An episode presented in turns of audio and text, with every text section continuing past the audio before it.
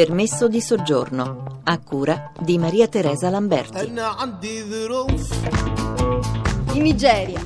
Ancora si partorisce spesso a casa, non viene nessuno da fuori. Questo libro per noi è molto importante perché è un po' il figlio dei nostri consultori, in quanto le protagoniste del libro sono state nostre utenti, sono state arruolate da noi personalmente e sono state intervistate dalle biografe dell'associazione Salva Comune. Voci al femminile di Carlotta Urbani. Da piccola io ho visto partorire mia madre e qua invece si fa il parto cesareo.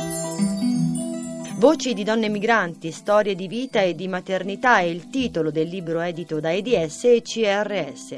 Le voci sono state raccolte da Elena Paba durante la presentazione alla libreria Rinascita a Roma non si dà il tempo, è, è tutto troppo veloce, si deve fare Io sono subito, Cristina subito. Zaremba, sono presidente dell'Associazione Culturale Salva con Nome, è nata eh, nel 2005 con lo scopo di raccogliere memoria attraverso anche il racconto autobiografico. 21 storie di donne migranti, diverse le provenienze, in comune il tema della maternità. Abbiamo deciso di raccogliere questa storia appunto perché ci domandavamo, eh, noi come donne chiaramente ci avvicinavamo ai loro problemi di maternità, di crescita di un bambino. In un paese straniero non è facile.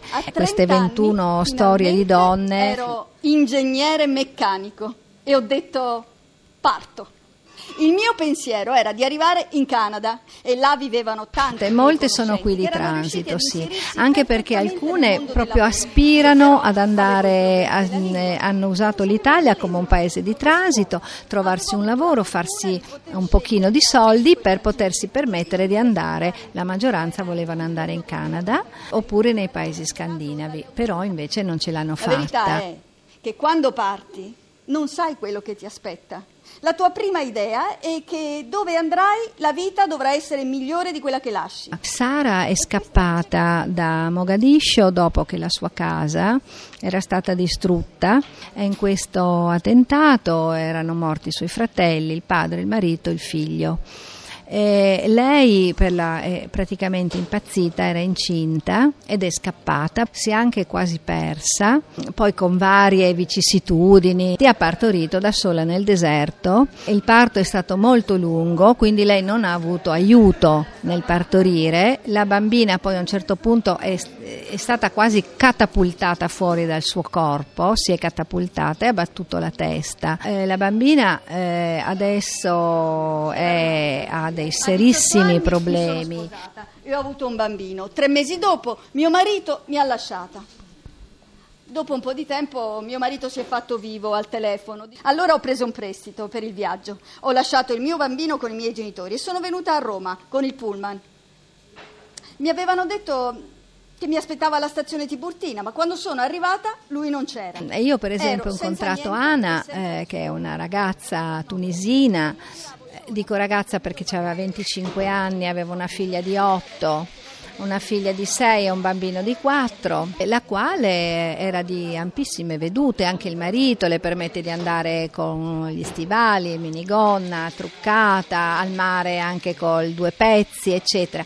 Però capisce che comunque le sue figlie non le può educare alla uh, libertà totale come lei vede che vivono le ragazze di oggi, perché dice io non lo so se rimarrò sempre qui. Poi ho saputo che è andata in Dubai perché il marito ha trovato un lavoro in Dubai, quindi mi chiedo come starà vivendo. Quello che, che, che, tutte quante in queste storie dicono è questa partenza che nascendo dal bisogno però è guardata con, con il desiderio di, di, questa novità di incontro, con una speranza anche di accoglienza che poi molto spesso, almeno in prima battuta, non c'è. Cittadini del mondo proprio perché guardare al mondo come il luogo in cui siamo tutti ospiti.